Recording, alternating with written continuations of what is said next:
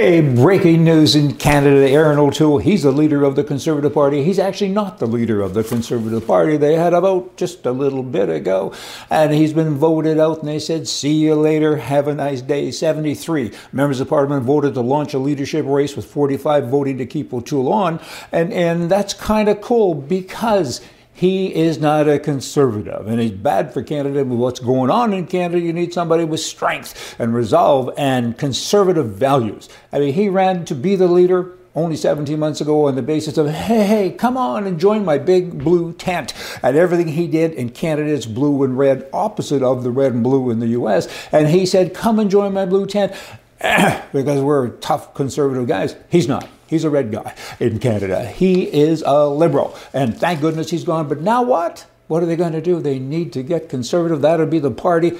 And the people now that are being touted as people to run and take over the job as leader, they're kind of the same, more or less. They need somebody that's strong and right wing and and has good values, not just right wing. It's about good sense. And, and common sense, good sense ain't common anymore, and I hope they find somebody because you almost need somebody like a Trump who isn't a politician or hasn't been a politician, just saying. Talking about Canada, still the trucking thing that's going on people around the world are joining this, saying, hey, your pride mistake, he's a dictator, he's a commie, he's a bad guy. Lots of talk everywhere. Millions and millions of people are talking about what the truckers are doing.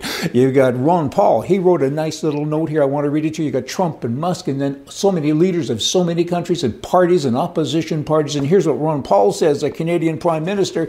Oh, come on, Paul, he's the prime mistake. The prime minister, he says Justin Trudeau has been basking to, in his ability to terrorize a population in the name of fighting a virus. He was so confident in his seemingly unlimited power that he felt he could ridicule any Canadian with different views than from his view. The prime minister said in a recent interview that unvaccinated Canadians were extremists and racist, bad people. He calls everybody names. Wow. If you don't agree with everything that he says, then you are a bad guy. While the Canadian truckers, when they stood up to his tyranny and began their historic convoy to Ottawa, he thought he would continue ridiculing people. The truckers and the supporters were just a small fringe minority who had unacceptable views. And, you know, this is what he said. And he says uh, they're bad people. And now he calls them, again, racist. And he goes on and on with all of his wordage. And he's a bigot. He's a real bigot. He hates white people. He hates anybody that we don't. He's a bad guy. And, and then when all these truckers come to his city, Ottawa, he flees. He goes and he hides in an undisclosed location. Wow. I mean, uh, what is going on with that? It's a bad thing. I mean, a solid majority of Canadians want to end all of the COVID restrictions, and he still says, oh, 90% more than Canadians are vaccinated, but we're not going to end all of this because the truckers, we don't like them now.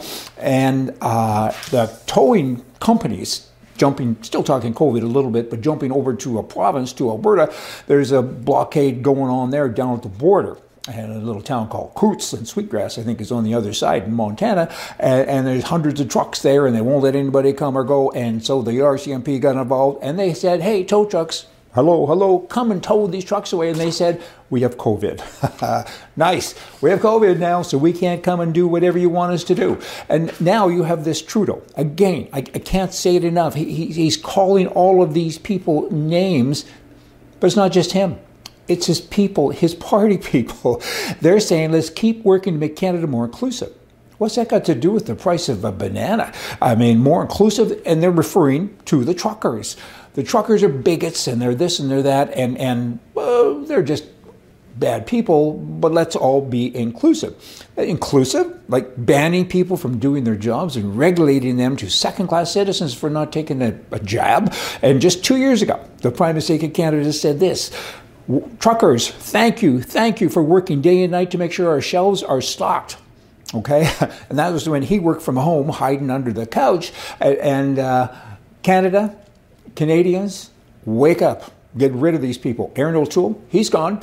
Get rid of this guy too, and and kick everybody out, and start again. I mean, politically right is right and left is wrong, but it's not even about that anymore. It's about right and and wrong. Uh, but but it's more about uh, good sense, and and it's not common, as I've already said. But but there's so many ways to describe what we don't have and we need to have it, and we need leaders and, and new values for both parties, the Liberal Party and the Conservative Party. We need to pull out of this mess because right now it's a train wreck, and Canada is officially a socialist country, and and um, that's not a nice thing. And, and store shelves are you know not full anymore. And look at Venezuela. Could it happen here? Of course not. Ha ha. Hey, I got news for you. It can happen. So we have all got to.